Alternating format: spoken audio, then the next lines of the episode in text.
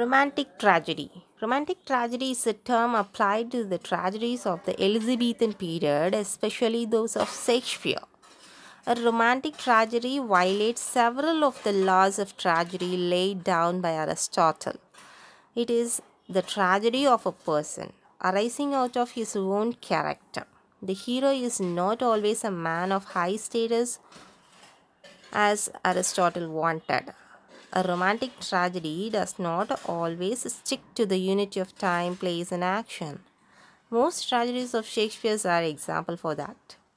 In romantic tragedies, characters and their souls struggle for struggles are more important than plot or action. Characters is the source of the action and ultimate tragedy. In a romantic tragedy, as exemplified in Shakespeare, the progress of the play have five stages the exposition, the conflict, the climax, the resolution or denouement, and the catastrophe.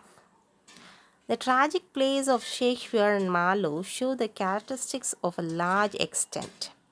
Though the romantic tragedy did not bound by Aristotelian rules, its impact may be considered Aristotelian. At the end, it results in a catharsis of emotions or cleansing of emotions. The romantic tragedy leaves the spectator wiser and sadder.